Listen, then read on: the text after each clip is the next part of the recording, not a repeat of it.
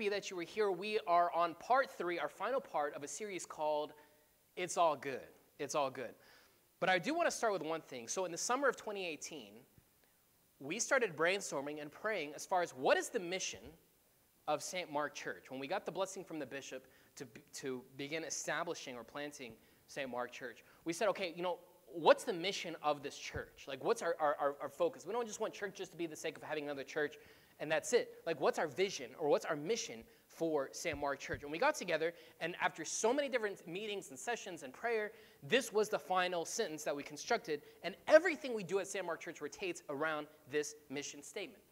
We exist to connect people to the fullness of life, found in Jesus Christ, following the ancient faith of the Orthodox Church. Everyone is looking for more out of life. But the beautiful thing, the part I love the most of what Jesus said, is that I have come to bring life and bring life to the fullest. So this is what Jesus came and declared 2,000 years ago, and this is what we want to embrace.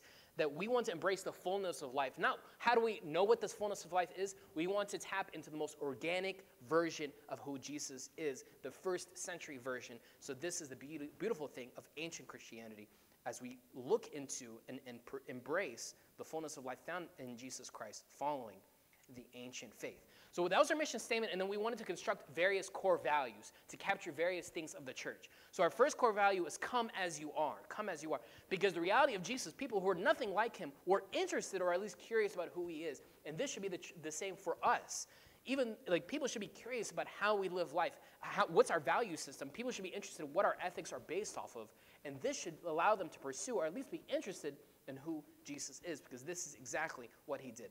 I want now want to show the third core value and then I'm going to jump back to the second core value. Our, our third core value is to become the light. We explain it this way. The call to carry the true light to our world applies to us just as much as it did to the early Christians. And we have been entrusted to continue to bring his light not only to our community, to our people, that we're nice and cozy, we know everything about our church, and we just stay in our own exclusive club, club, but to our city of Atlanta. People should be like, oh, you know, are, are, you, are you from St. Mark Church? We, we want them to be a little bit curious of who we are. We want to have a presence in the community in that sense and not just be exclusive. Our second core value is transcendent worship transcendent worship, a word you don't hear that often. This is how we explain this core value. Liturgical, which is communal, communal and, and personal worship points us to something so much bigger than ourselves. Our participation in the sacramental life is the foundation of our ancient faith and allows us to enter into a transformational life in Jesus. What I want to point out is the word transcendent.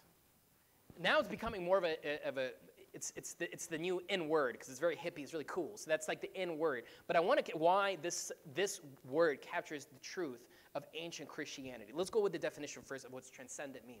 Beyond or above the range of normal or merely physical human experience, beyond or above the range of normal or merely physical human experience. We're not coming together to just sing songs for the sake of singing songs. We're not just looking at a screen to, to, to sing this hymn for the sake of singing hymns. We don't kneel down or we don't do the sign of the cross just for the sake of doing the, the sign of the cross. We are tapping ourselves, we are transcending what's ordinary, we're transcending time and, and sitting at the Last Supper. We are participating in the mystical supper that Jesus established. So, what seems ordinary to our logic and what seems, seems ordinary to our senses, the reality, we are past that dimension.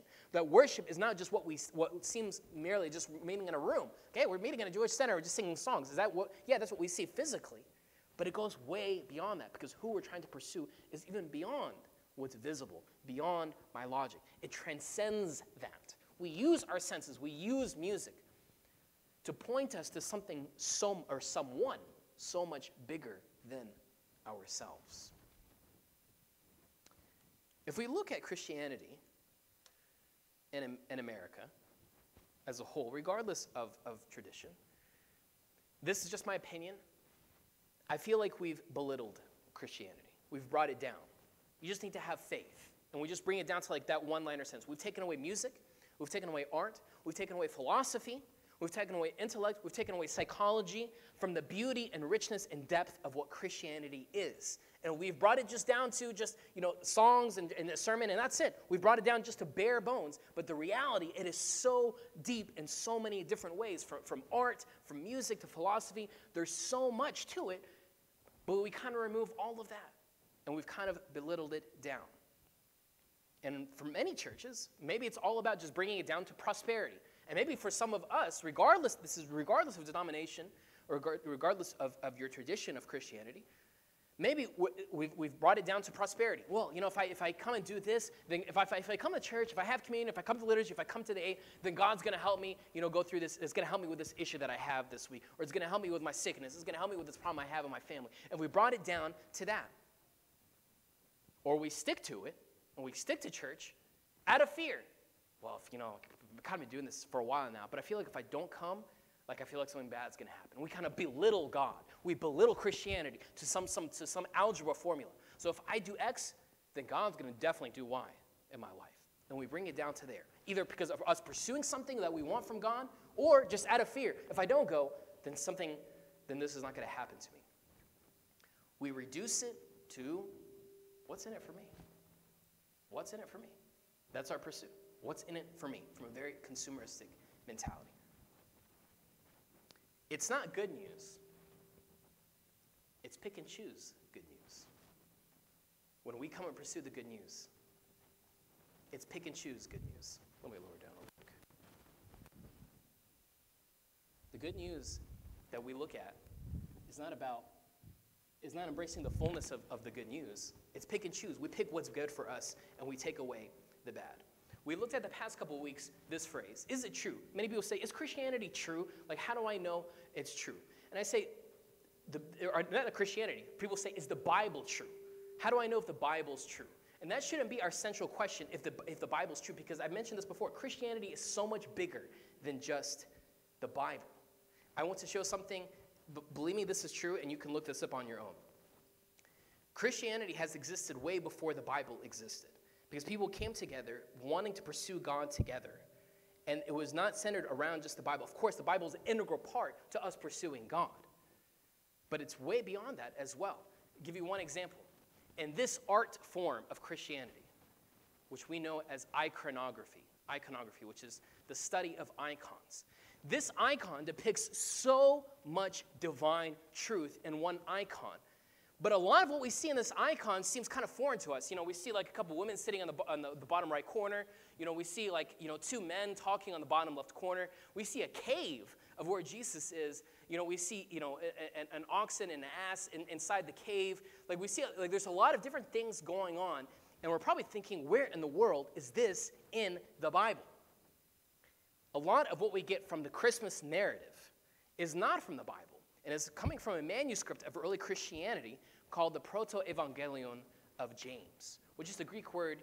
So it's, it's, a, it's an early manuscript. It's not a canonical gospel. It is not a there's four gospels, Matthew, Mark, Luke, and John. But this is an early Christian manuscript that depicts details of, of, the, of the Christmas story. And this is where we get a lot of richness and beauty and depth and art for us understanding of what Christmas is all about. So the question should it be, is, is the Bible true? Would say, yes, it is true, but that's a different conversation for another time. But it's bigger than that. There are tons of other manuscripts written by skeptics that are first eyewitnesses of them experiencing the birth of Jesus and, and, and their life with Jesus. And we, and we lean on that um, in ancient Christianity. But the question should be is it good? This should be the question. Regardless if it's true or not, that's one question for, for that's a different conversation. But take a step back and ask is it even any good? You know, before we move forward, I want to just point out a couple of cool things about this icon. So, a lot of icons, a lot of Orthodox icons, will depict Jesus like in a cave. And this is coming from a first century Christian named Justin the Martyr. And he depicts or he meditates on Jesus being in a cave, coming, him being light within darkness. And he gives that meditation that, that Jesus is light, but he's coming from darkness to give light to everything. So if you see from this icon, he is the centerpiece of the icon, and from it, you see light being radiated from it. And you see on the bottom right, you see a, a couple of women, they're washing uh, Jesus, giving him a bath. So this is a midwife, and one of them uh, goes by the name of Salome. Salome, and her name is Salome. So these, these are coming from early ancient uh, manuscripts, uh, and one of them is called the Proto Evangelion of James, which is a manuscript that we lean on in ancient Christianity, where we get many of our hymns or even our theology of what happened at the Christmas story. So, yeah, I just wanted to kind of put that out. But the question should be is it good? Is Christianity even good? Like, let's pause. Maybe I don't know if it's true or not. That, let's put that to the side. Is it good? Because we all want good news in our life when we see that this pill is going to help me with this, or if I go to this, you know, if I do this class, everything, like we, we always want good news. We lean toward good news. That's just how we're wired. We want good news. When we see that article or we see this thing, it's clickbait. We want to click on it because we want good news, because we all naturally lean toward good news. This is why the authors of the gospel, Matthew, Mark, Luke, and John, they describe the gospel being good news, great joy for all people. These are four gentlemen that described Jesus and they described the narrative of their experience with Jesus. They described it in all the same way, being good news, great joy for all people. And the label that was given for those four records were not just the Bible, but they used the word evangelion, which means good news, because they understood that this is a completely radical value system that they experienced.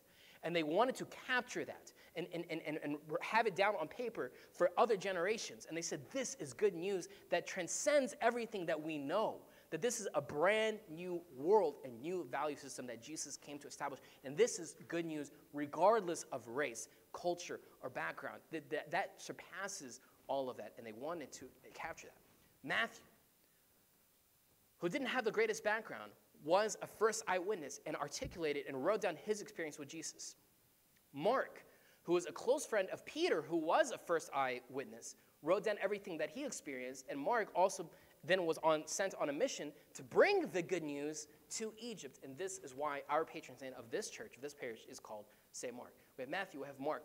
Luke, Luke, who was a physician who did comprehensive, thorough research on looking into the story of Jesus, wrote down his record. And we have John, who was a very young first eyewitness, and he had a very unique, completely different style of him capturing his first eye experience with Jesus.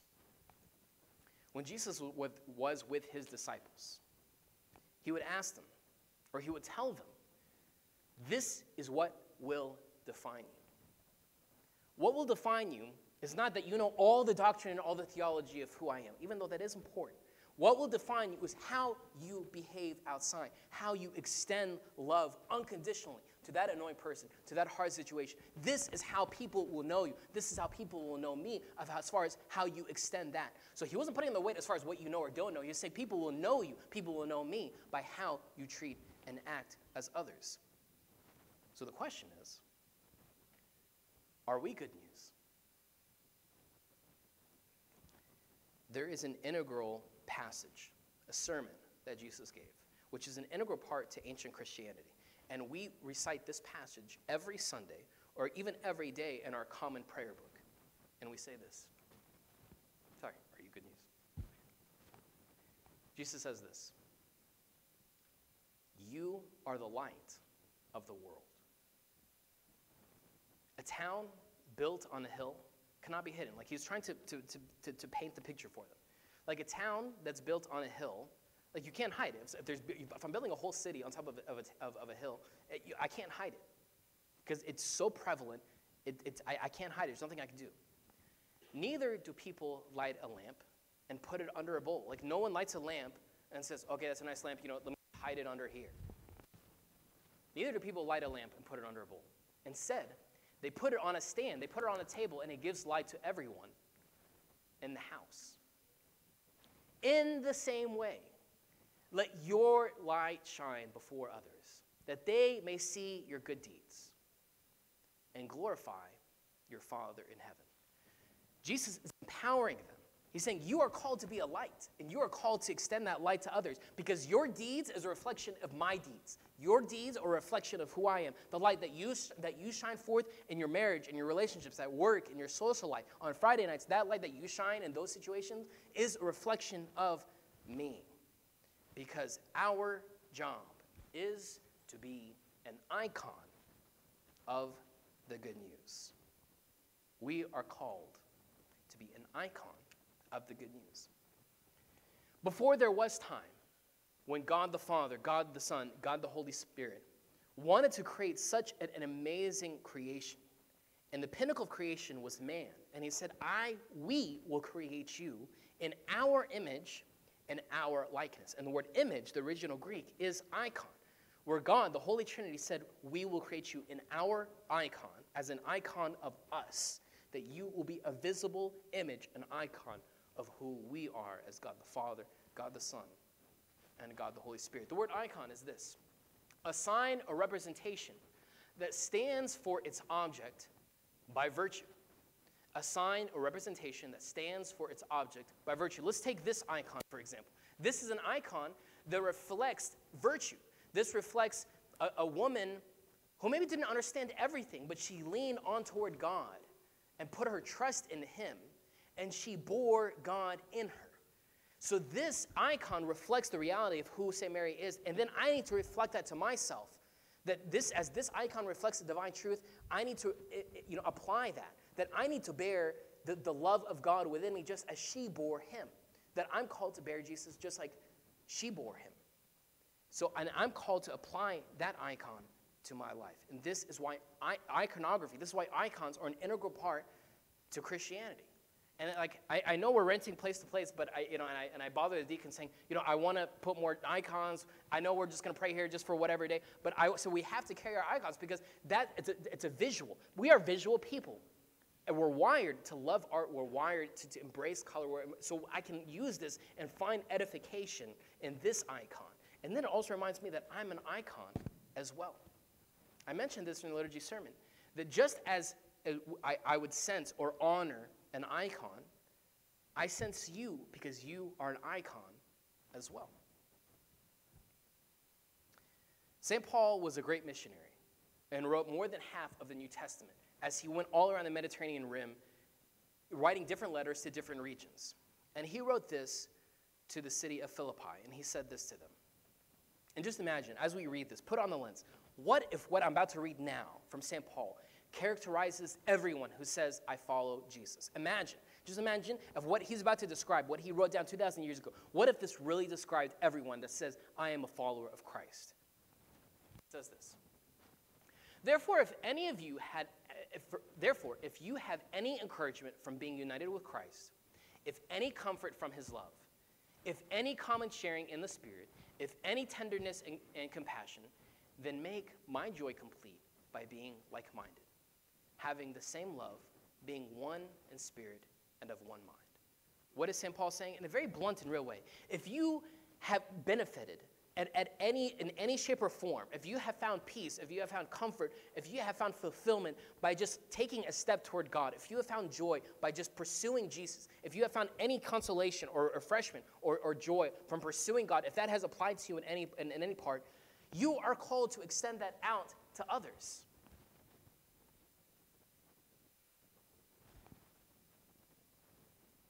How can I live a life? The question that we should ask ourselves how can I live a life that is good, that people think the gospel is good? How can I live a life where people will be curious about the way I act, my value system, that they will be a little bit curious to know what is the good news all about just by seeing me being an icon? Do nothing out of selfish ambition or vain conceit.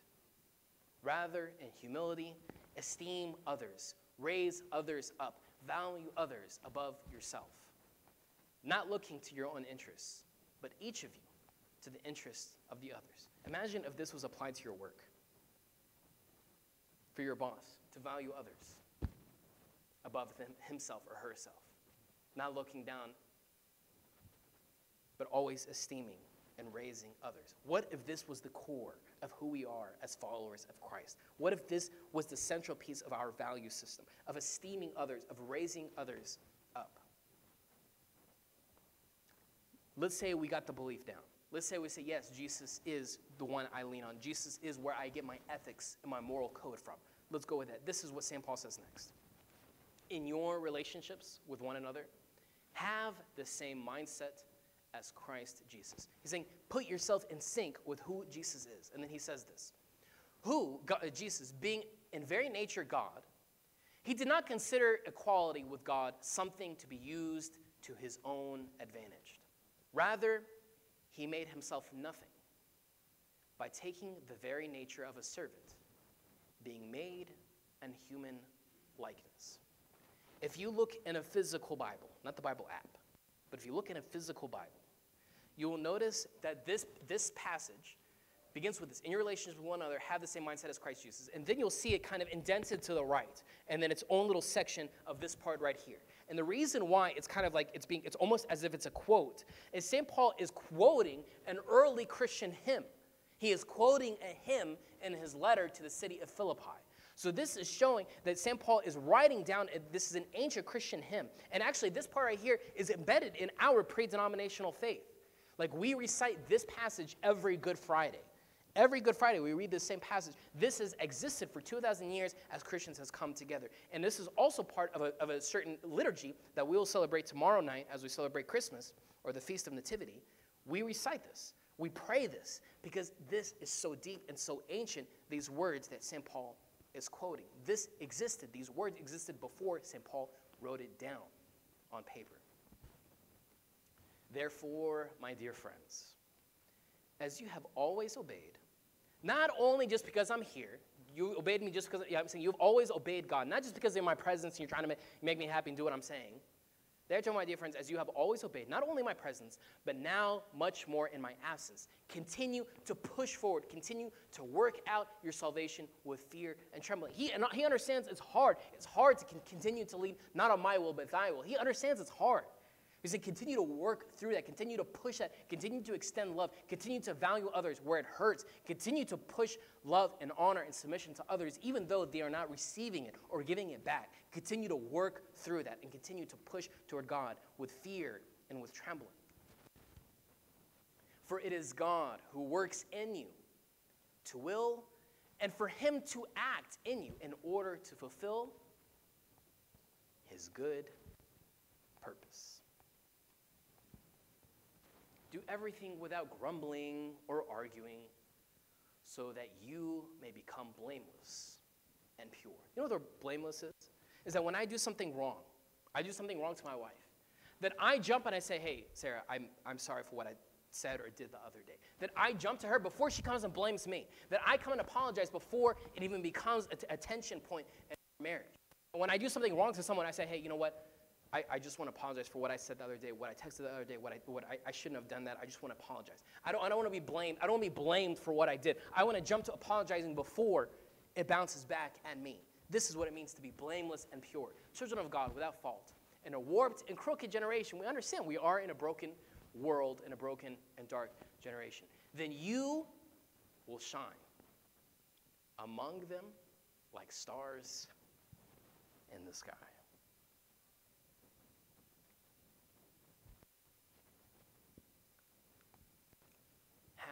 to be an icon of good news. I want to give, I want to end with these two points. So I'd love for us to put our focus on this. How can I be an icon? How can I be a reflection that when people see me, they when they see this, they're like, okay, this is kind of weird, but there must be some divine truth to this. I want people to see you and say, okay, there's something weird about that person for what he's eating, for the way he's acting, for what he's not saying, for what he does on Friday night. He looks, something's different about him. how to be an icon of good news. Two very simple, of course, this is a sermon within itself, but I want to, us to focus on two things. Apologize immediately. Apologize immediately. Okay, guys, I just want to say I, I've been a guy longer than I've been a priest, so I want to make this clear. Let's apologize. Let's apologize. Hey, I, am wrong for what I said. I, that's my bad. Let's, let's step up, okay? Because let's face it, like our, our, our ego, man, I'm not apologize. I'm to wait for her to, and we, you know, we turn the other way in the bed and we run away, whatever. Let's not, let's, let's apologize immediately. Let's value, let's esteem others around us. Apologize immediately. And defer habitually. It's a word you don't hear that much. Defer habitually. Like when you're talking to someone, put, put hey, how are you doing? Put the focus on them. How are you feeling? Hey, how's that thing going to work?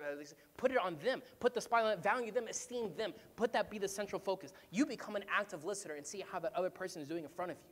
Let that be the central focus. Defer habitually. Let's put that as our two focus of how we can be an icon. That somebody walks away from saying, yeah, you know what, they, they, they really brought me up. They esteemed me because they really heard me out. They were an active listener with their, with their eyes and their ears. Defer habitually. Let's apologize immediately. Guys and girls. And let's defer habitually. Let us be an icon of the good news. Because the good news, it's all good for all people, and it is all good for us as well. Let's stand up for a prayer.